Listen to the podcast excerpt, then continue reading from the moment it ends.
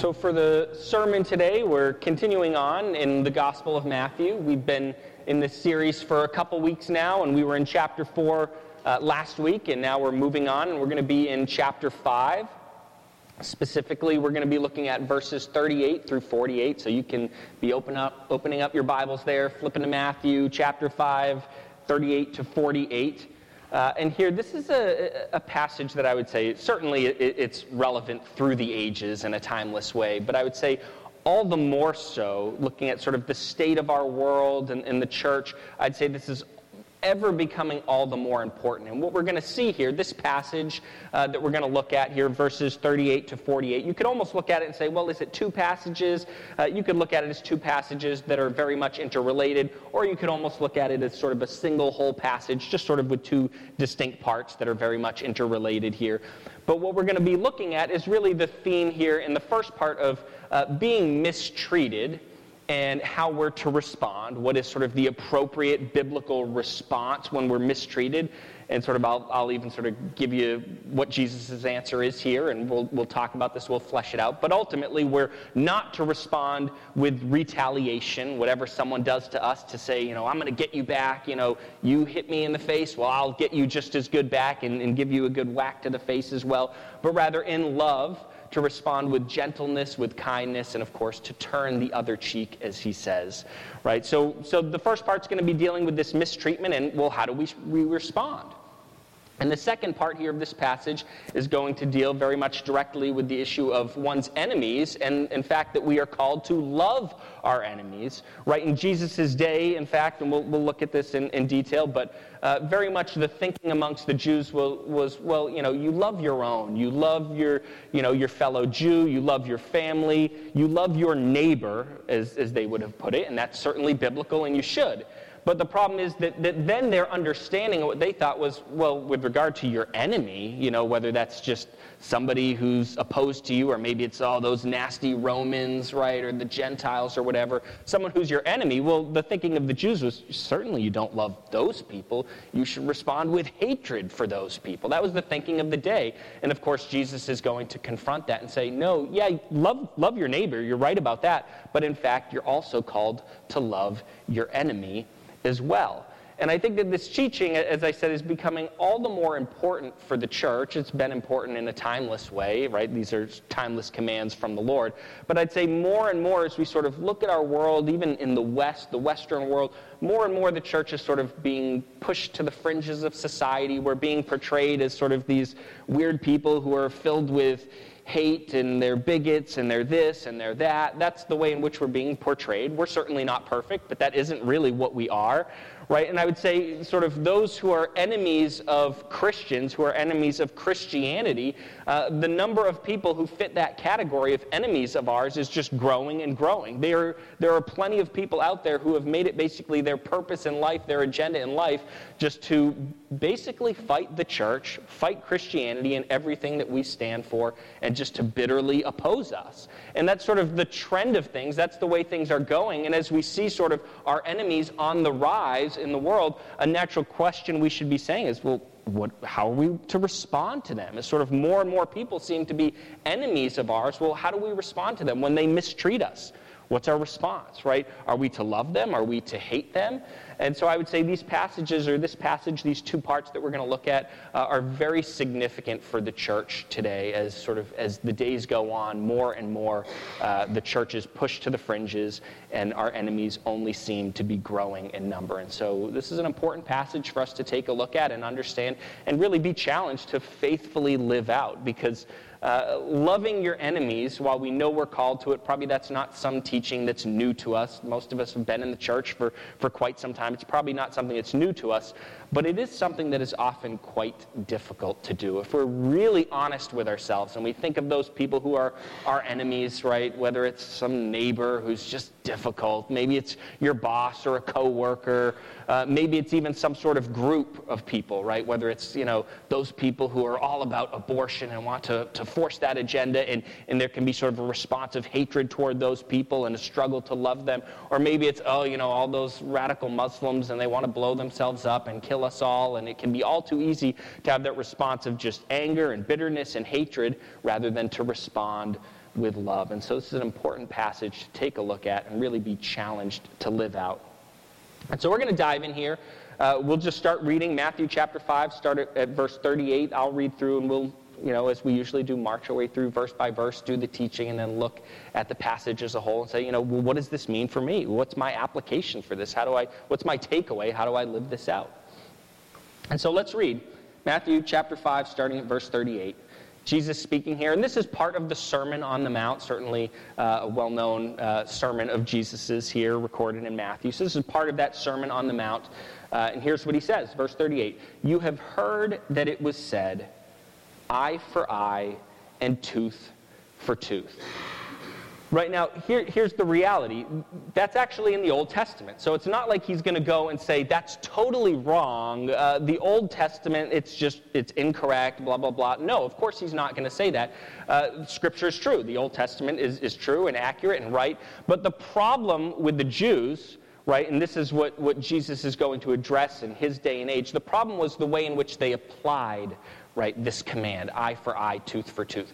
So the way in which this command was given, going way back to the Old Testament, was really having in view the, the people of Israel right? And this was a, a nation, a nation state, right? You can sort of think of as they're being given the law and they're there. They're in the wilderness at that point, but ultimately they're going to be moving into the promised land of Canaan, right? And, and, and conquer it and take possession of it. And the people of God here, it's not sort of just like the church here where, where you know, we're people of God, but we aren't a nation state. We're not like a country, the United States of America or some other country, Russia, you name it, right? But for the people of Israel, they actually were a nation state, right? There was a government. God's people had a governmental structure, right? There were civil laws and so forth. And so God is concerned here uh, really about sort of civil matters and justice being taken place. He recognizes for his people, it's not just sort of like the church in today's day and age where we're not a country, but of course for the people of Israel, they were a country.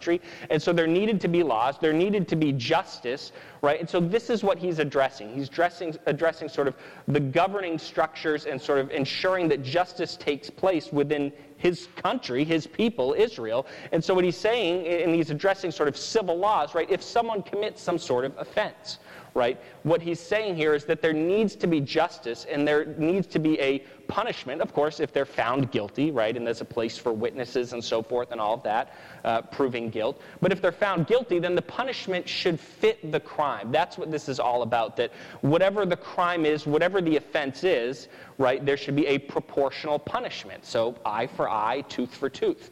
And I would say, in fact, if anything, I think in today's day and age, the way people often read this is sort of uh, forcing a strict punishment when there's some sort of crime.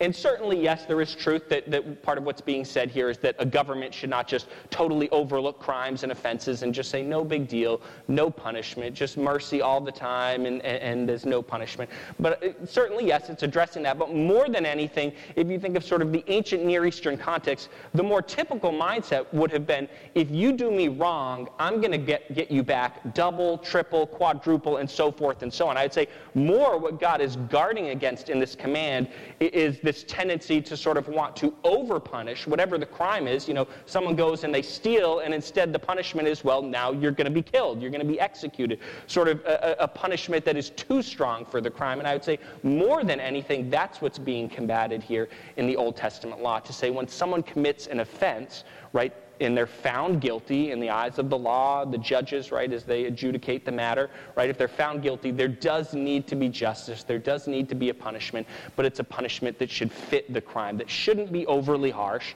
which would have generally been the tendency, but also it shouldn't be overly lenient and just sort of let the person off the hook entirely. But so that's sort of the context of this eye for eye, tooth for tooth. It's really dealing with official government and how a government, what their role is ensuring that, in regard to ensuring that justice takes place. But now, what the Jews wanted to do in Jesus' day was to say, oh, this whole eye for eye, tooth for tooth thing, I want to apply that to sort of my personal interactions. So if someone, not just sort of the, how the government operates and how they ensure justice takes place, but to say, no, no, no, you know, even just personally, someone I know, if they come and they wrong me, well, I now want to go to this verse in the Old Testament and say, well, hey, it says eye for eye, tooth for tooth. So if you do something to me, if you go and you punch me in the face, well, hey, eye for eye. I get to punch you back in the face, and that's justice and that's right and appropriate. And so Jews were using this. This was sort of the way in which they understood it was it was sort of for them justification for sort of seeking revenge and retaliating and saying, if you do something to me, then personally I can lash back out at you and get you back uh, in a similar way. And so that's what Jesus is addressing here. He's not saying that it's inappropriate for there to be this eye for eye mindset for a government to ensure that justice is taking place. He would absolutely agree with that, and that's the sense in which it's intended in the Old Testament. But what he is saying is in interpersonal re, uh, in interactions, there should not be this eye for eye, tooth for tooth response, that that's misinterpreting the Old Testament and what's being said. And so he's saying if someone in a, in a way lashes out and does something to you, your response should be not to retaliate, not to seek revenge, not to sort of take that into your own hands. But of course, as he's going to say, well, I'll, I'll, I'll wait until we get there. So he says, You've heard that it was said, eye for eye and tooth for tooth, but I tell you, do not resist an evil person. And here, Jesus, in the sense of do not resist, he means don't retaliate. That, that's the sense in which it's meant. It's not like, oh, don't resist evil when there's evil in your world. Just sort of don't resist, do nothing. That's not the sense in which this is meant. But, right, when someone wrongs you, don't resist them in the sense of don't retaliate, don't lash out at them seeking revenge or your sense of justice. And he goes on and he says, if anyone slaps you on the right cheek, turn to them the other cheek also. And here, what's in view is a slap. It's not a punch. There's a different word that can be used for that. So this isn't, you're sort of not under any sort of threat of life here. It's not like uh, Jesus is saying if someone comes up to you and is just beating on you and beating on you, you just got to keep turning, you know, your face back and forth and back and forth. Uh, you know, even to the point that your life might be at risk and you can't defend yourself. That's not, that's taking this to some sort of legalistic extreme. That's not what's in view. We have a right to protect ourselves and defend ourselves.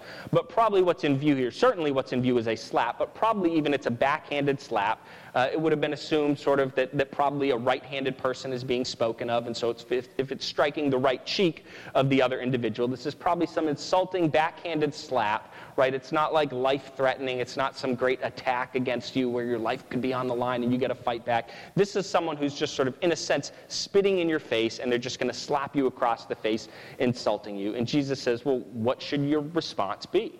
Right? Not a response of, hey, eye for eye, you're going to slap me across the face, then I'm just going to get you back, and that's justice, and hey, don't I have a right to do that?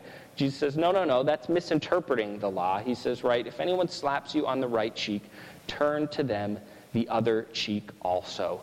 And really, what I'd say, uh, sort of what uh, sort of the foundation of what Jesus is talking about here is really a response of love. And he's really going to clarify that and sort of specify that as we get to the second part of this passage where he talks about loving your enemies.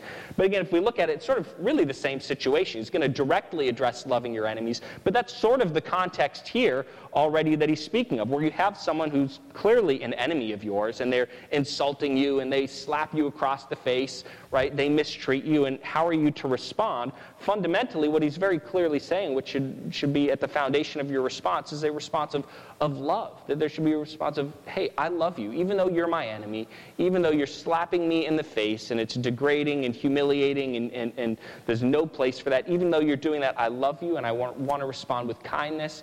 Uh, uh I want to respond with love. I want to respond with gentleness and mercy. And so instead of lashing out and saying, hey, I'm just going to get you back, whatever you did to me, I'm going to return it to you, instead there's a gracious response, that loving response that says, I'm not going to lash out. I'm not going to retaliate.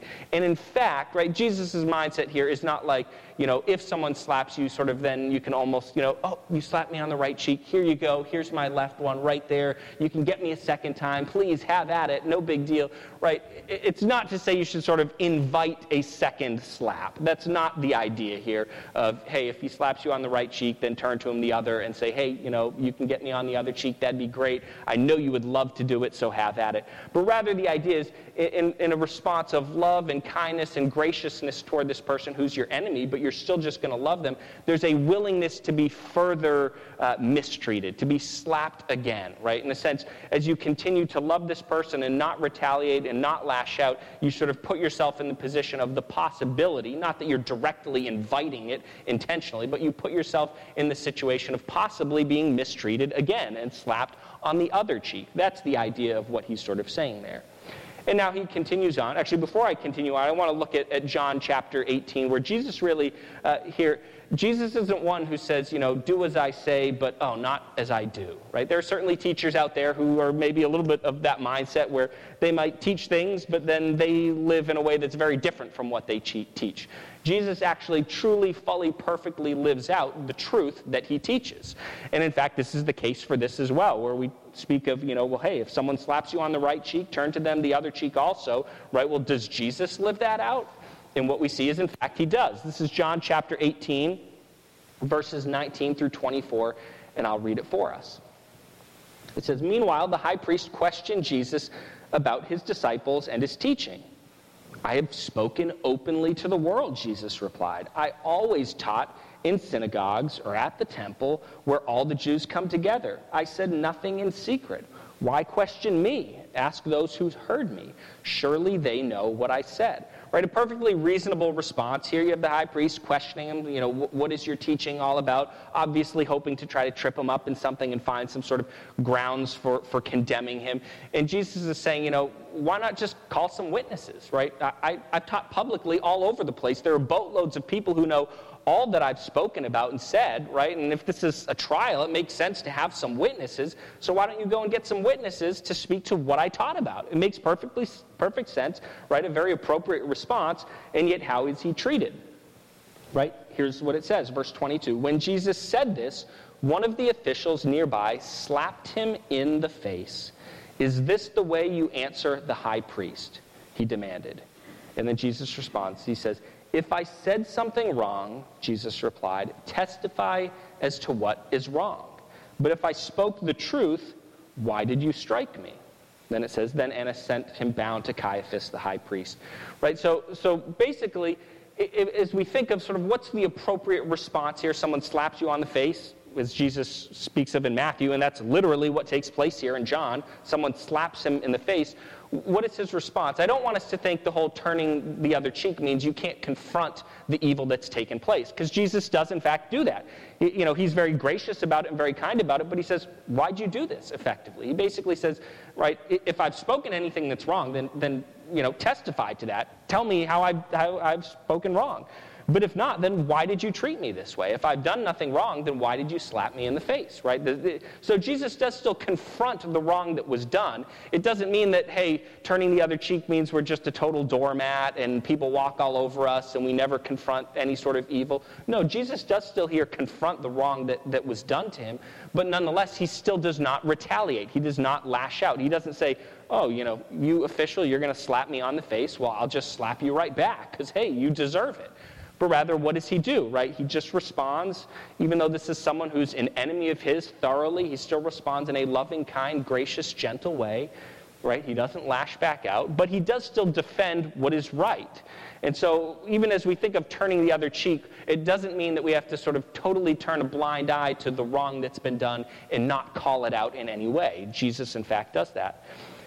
But bottom line, we see Jesus here living out what he is teaching this whole turn the other cheek. When someone, of course, mistreats you, slaps you on the cheek, and that is what he does. And indeed, even if you think of how that story continues, ultimately he continues to uh, bear mistreatment, abuse after abuse, all the way culminating ultimately in his crucifixion. And again, he doesn't lash out right? He's being treated wrongly. He's going to be crucified even though he's done nothing wrong. And he does not lash out. He does not retaliate. He continues to turn the other cheek. So, reading on in, in Matthew chapter 5, now we're at verse 40, and he says, And if anyone wants to sue you and take your shirt, hand over your coat as well. Now, I sort of want to put this a little bit in, in terms of Jesus' day, you know, today you might think, you know, well, okay, a shirt and, you know, it would have been a tunic, right? Uh, and, and the coat or the cloak, the, the outer garment that would have gone with that. You know, you might think today, well, hey, if someone wants to sue you for your shirt, like, oh, great, I have an inexpensive t shirt, you're really going to sue me over that? Fine, have it and, and have my coat as well. No big deal, it's not that expensive.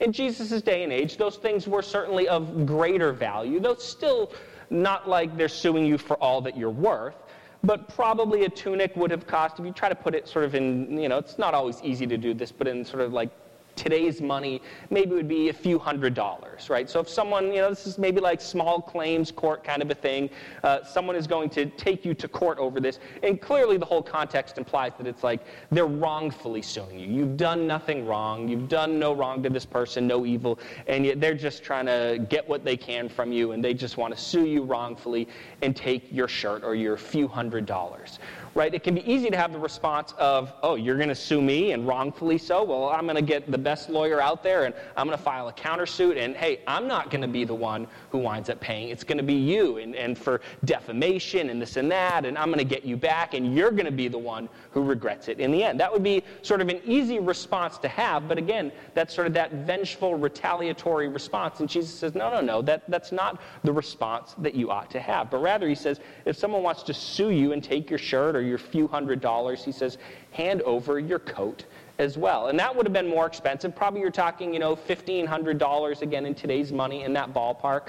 Uh, again, not suing you for all you're worth, but still a substantial amount of money.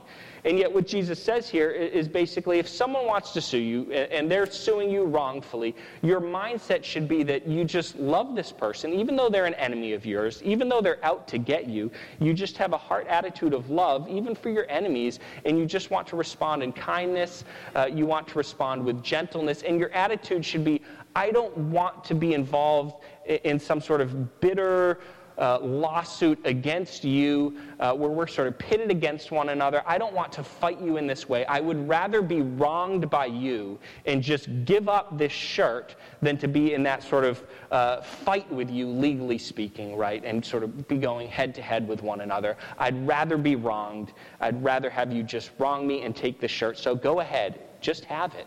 It's that response of love that says, I don't want to be your enemy in this way. I don't want to fight you. And so I'd just rather be wronged by you than have that take place.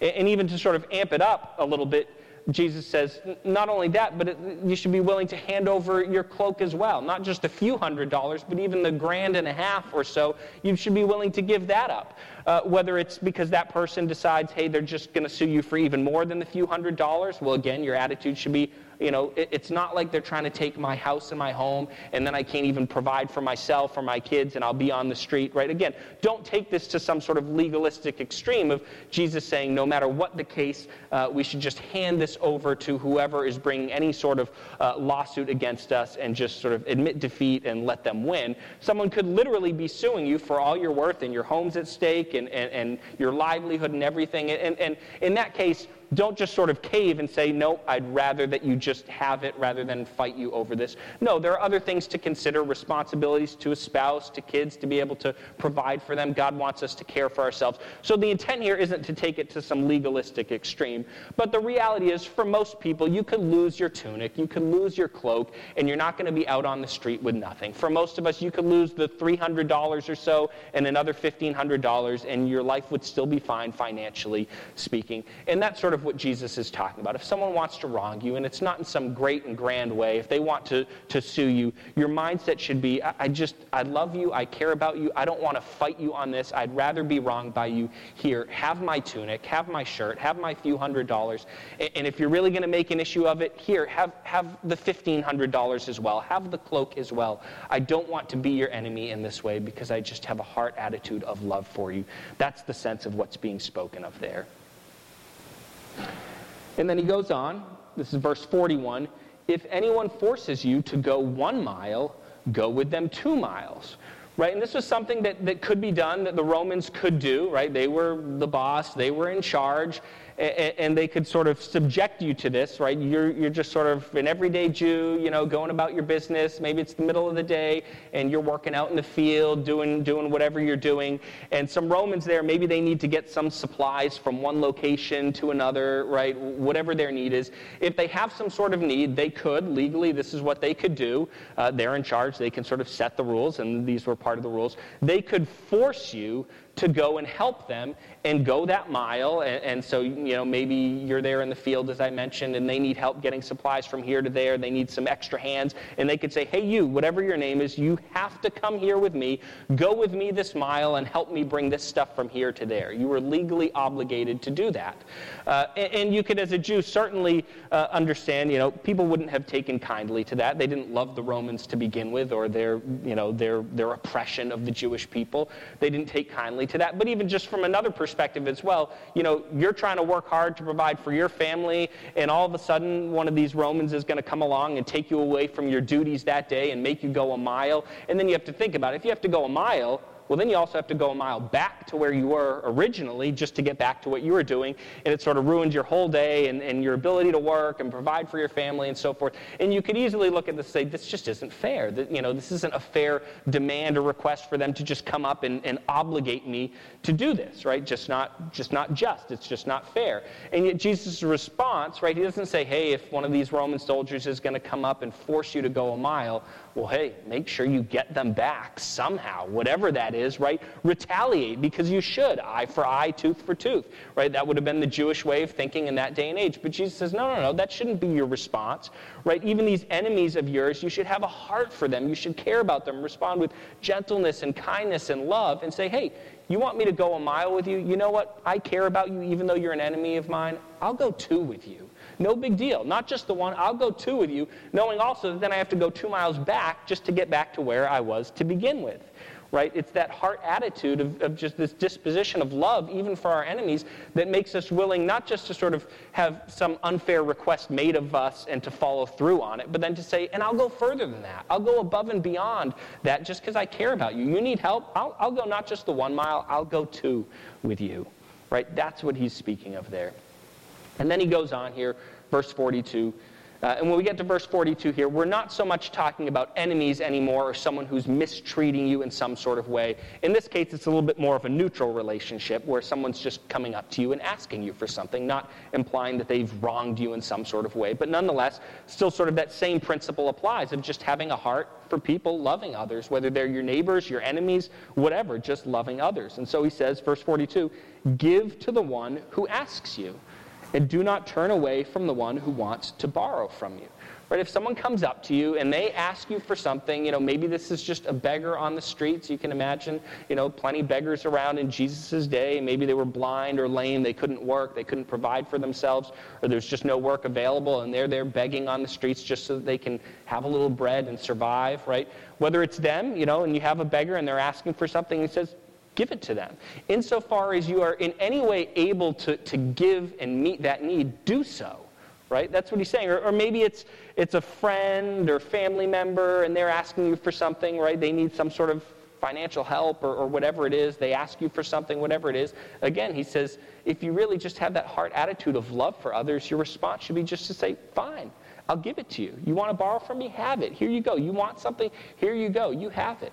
Right, and again, I don't want us to take this to some sort of legalistic extreme and say, well, I guess if, if somebody comes up to me and they ask me for, you know, half a million dollars, and if that's, I guess, what I have in my retirement account, Jesus says I have to do that, so I'll give all of it away. And now, like, how am I going to provide for myself when I'm old and, and retired and, and, can't work and so forth? It, it's not intended to be taken to some legalistic extreme like that, where now sort of you're out of house and home, right? You have no food, you're on the streets now. That's not the intent. But it, really, you could sort of say and qualify this if you're in any way able to meet the need of the person who asks of you, then give and meet that need in love. That's the sense of what, what is meant there. So now Jesus goes on as we get to, to verse 43. This is sort of the, the second part of this, this section, this passage. And here he directly addresses this matter of your enemies. He's sort of already been speaking of enemies, you know, but here he sort of explicitly calls it such, other than verse 42, which is a little more of a neutral uh, interaction there. Uh, prior to that, he's really all, already been addressing those who are your enemies, who are mistreating you, and how you're to respond to them. But now he explicitly names them as enemies and tells us very explicitly how we're to regard them and treat them, and it's with love. So, verse 43 says, You have heard that it was said, Love your neighbor and hate your enemy. Now, the love your neighbor, yep, that's biblical. That's in the Old Testament, right? That, that's certainly true. He's not arguing against that. He's not saying, oh, you got it wrong with that, the love your neighbor. No, absolutely, love your neighbor.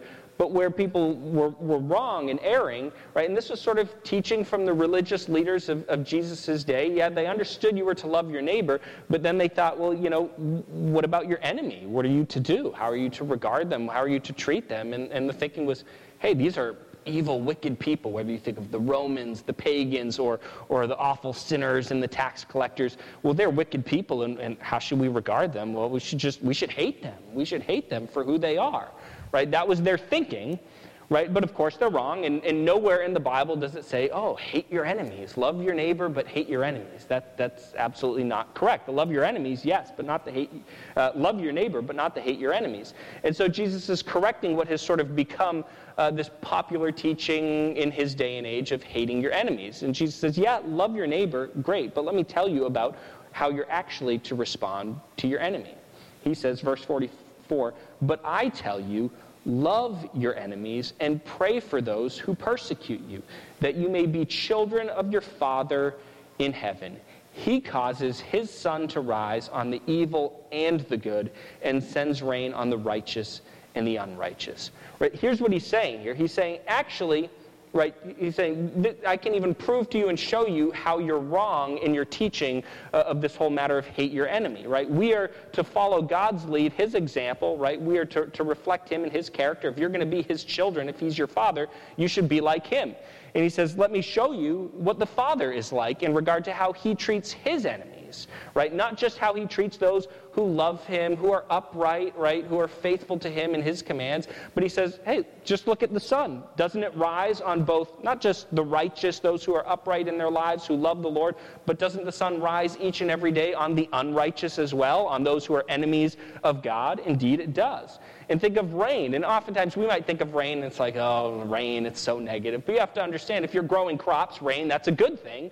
Uh, and so rain would have been thought of as, as a very wonderful thing and as a blessing that would have resulted in, in a good harvest and, and, and ultimately would have sustained life. And so rain, it's a good thing. And he says, right, he causes the sun to rise on the evil and the, and the good and sends rain on the righteous and the unrighteous, right? It's not like God just cares about those uh, who are faithful to him, who obey his commands, and he loves them, but his enemies, oh, he just bitterly hates his enemies. No, he cares for them. He still has a heart for them. Yes, he opposes their evil and their rebellion, but God still loves his enemies. He still loves even wicked people who are far from him, and so he causes his sun to rise on them. He sends rain. He is still gracious and kind and loving toward his enemies. And if we're going to be his children, right, this is what Jesus is saying here, then we need to do the same. If God the Father loves his enemies, right, well, then we ought to love our enemies as well. And so that's what he's saying here.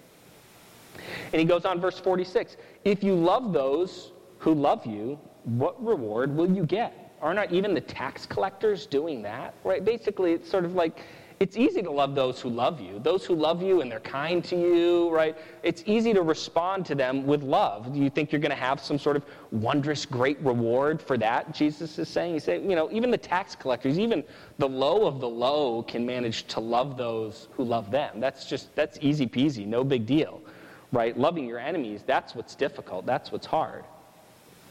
Right? And he goes on, and if you greet only your own people, what are you doing more than others? Do not even pagans do that?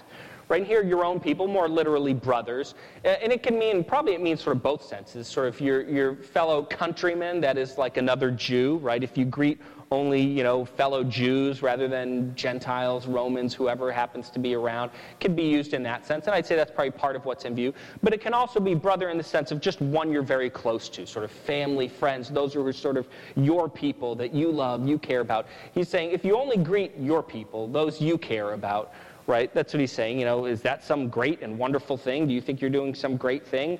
Uh, he says basically, even the pagans, even, even the wicked, vile pagans who bow down before idols, don't, don't they do that? And the sense here of greeting isn't just sort of, as we might think of, just sort of a passing obligatory, like, hey, hi, how are you? But it certainly involves sort of a, a well wishing, sort of a, a peace be with you, may the Lord bless you. So there's a well wishing that's implied in that. And so, you know, for the Jews, again, in their day, it might be, you know, they're sort of thinking as is, well, I'll, I'll, I'll sort of respond and greet and, and well wish my own people that I care about, but sort of the other people, no, I don't, I don't want any part of that. And Jesus is saying, well, even the pagans do that. No big deal there. That's easy to do. And then ultimately, he closes with this Be perfect, therefore, as your heavenly Father is perfect. Right? Not to say that we can actually achieve that in this life and be perfect in this life, but that's sort of what we ought to strive for. That, that is sort of the standard that's set for us. Our heavenly Father is perfect, and that is sort of the example that we ought to follow after and seek after. And again, if you want to think of specifically related to this passage, it has to do with loving your enemies. Just as, as God the Father, right? He loves his enemies, right? And we are to be perfect as he is perfect, then we ought to love our enemies as well. And, and, it can be a difficult thing, right? It's probably not some sort of new teaching like, oh, Pastor Steve, I've never heard this before about loving your enemies. Probably it's not new to you, but I think it's something that we do need to be reminded of because it's, it's just honestly difficult to do. Again, whether you think of, uh, you know, maybe it is someone in the workplace who's just, who's just mean, who's just vicious. You know, maybe he's just out for himself and sort of tramples on everybody around him just so he can sort of advance, you know, in the corporate ladder. Uh, maybe it's a boss who's just sort of difficult and abusive and rude and so forth. And it's just like, man, it's so hard to love that person, right? It's so easy to respond in a negative way and sort of lash out when they lash out at you. And it can be very difficult to respond in a loving way. Or maybe it's a difficult neighbor. Maybe it's a family member, you know, a cousin or nephew nephew or uncle or whatever, and it's like, oh, everyone in the family. It's like, that guy just drives us nuts. Like, what's his deal? He's so hard. He's so difficult. He's just mean. He's rude, and it's just hard to love him.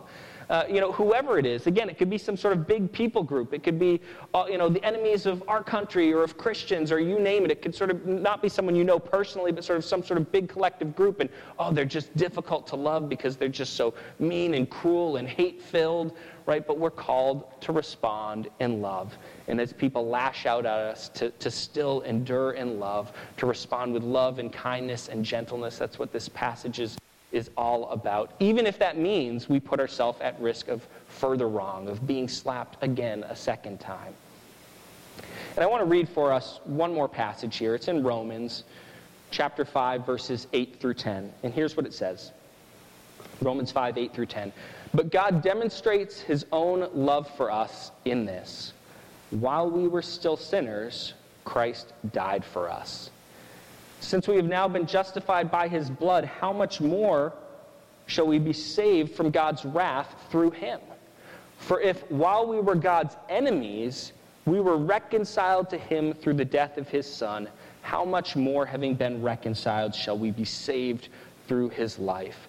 Right, to sort of simplify this, just to paraphrase it, put it simply, basically what this is saying is we were all, even those, those of us who are God's people, we were all once steeped in sin in rebellion to him, truly God's enemies, and yet what was his response? It wasn't a response of, oh, I just, I hate my enemies and I'm just going to crush them and give them what they deserve. He rightfully could have done that. We deserved that, right? But is responsive. Even though while we were still steeped in sin, in rebellion to him, right, we were his enemies, even in spite of all that, his response was wondrous and glorious love. Such glorious love that he sent his son to go and suffer and die on a cross for us that we might be saved, that we might be reconciled to him. That's how God loved his enemies. And we're called to follow his lead, to follow his direction, right? If, if, if God has loved us so wondrously even while we were his enemies, shouldn't we also then go and reflect that character of God and say, hey, I have enemies out there and I need to love them even though they're my enemies, just as God wondrously, gloriously loved me while I was his enemy as well. And so, thinking of application, in a sense, it really directly applies to our lives today. This sort of nothing new, in a sense, just as it applied to, to the Jews he was speaking of then, and basically tells them outright, hey, love not just your neighbor, but love your, your enemy as well. And when people mistreat you, don't respond with retaliation and, and revenge. Uh, but of course, keep on loving, even if it means further abuse and mistreatment. Right? That, that applied to the Jews then, and it applies to us today as well, very much directly. We are called to love our enemies. It's not an easy thing to do. Uh, it's not what comes naturally to us because of our sinfulness that still is within us, right? Even though we've been changed, we're a new creation in Christ. Uh, you know, our sin nature still lingers, right? And we still have that sin within us. And, and so, because of that, it, it doesn't come oh so naturally to us to love our enemies. All too often, what comes naturally is to want to retaliate, to want to respond with hatred, yet we're called to love. And so I want to challenge us to, to really live this out. Again, as I mentioned at the start of the sermon, I think all the more so as time goes by, this is going to become more and more and more relevant as the enemies of Christians just seem to grow in number and strength more and more we're going to have to really faithfully live this out as our enemies grow to say, hey, how, how, are we to respond to them as they abuse us, as they mistreat us?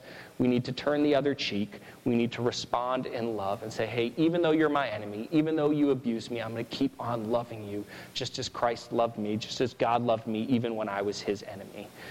But I want to be a little more specific than that in, in, giving us a challenge and say, I'd like for each and every one of us, and I always do the applications myself, so don't think it's just like the pastor gives the application, he doesn't do it, and it's just for the rest of the church to do.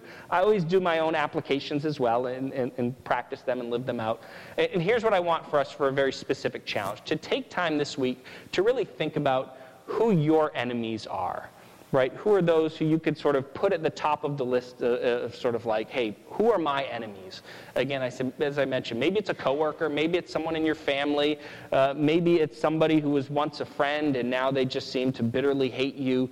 Uh, maybe it's something else, whoever it is, right? Who are those? Put, put together that list of those who sort of view you as an enemy and just seem to have it out for you, right? And really do it prayerfully, asking the Lord to, to really call to your mind those who are, who are enemies of yours.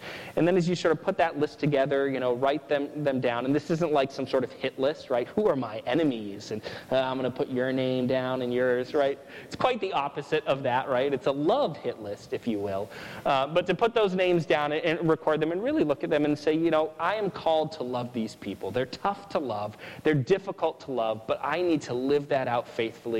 Again, just as God loved me, even while I was a sinner, steeped in that sin and his enemy, I need to love them wondrously and powerfully, all in service to the Lord and honor to him, all for his glory, and just to be challenged in the power of the Holy Spirit to really live that out. So that's our challenge, that's our application, and let's do it to the glory of God. Amen. Let's pray. Lord God, uh, Lord Jesus, thank you for this teaching, for your Sermon on the Mount and this specific part of it. It is all too easy to hate our enemies. They have it out for us, they treat us poorly, and it's easy to want to operate in terms of eye for eye, tooth for tooth. Whatever you do to me, I'm going to get you back, and maybe even then some. It's all too easy to have that attitude in our hearts and want to respond that way, but you have called us not to respond in that way, not to retaliate, not to respond in, in hatred and anger, but rather to love our enemies. Just as you loved us, even when we were your enemies, far from you, in rebellion, yet you loved us and died for us. And we're called to go and do likewise, to love our enemies, and powerfully, wondrously so, Lord. And may we faithfully live that out this week as we think of those who view us as enemies, who are, in a sense, enemies of ours. Those who are mean, who are cruel, who are difficult, who mistreat us, who seek to take advantage of us. Lord, as we sort of call those people to mind, may it then be a reminder that these are people we need to love and love greatly and may we then be challenged to faithfully live that out. And Lord, we can't do that in our own strength, but Holy Spirit, bring that change that we need in our heart of hearts.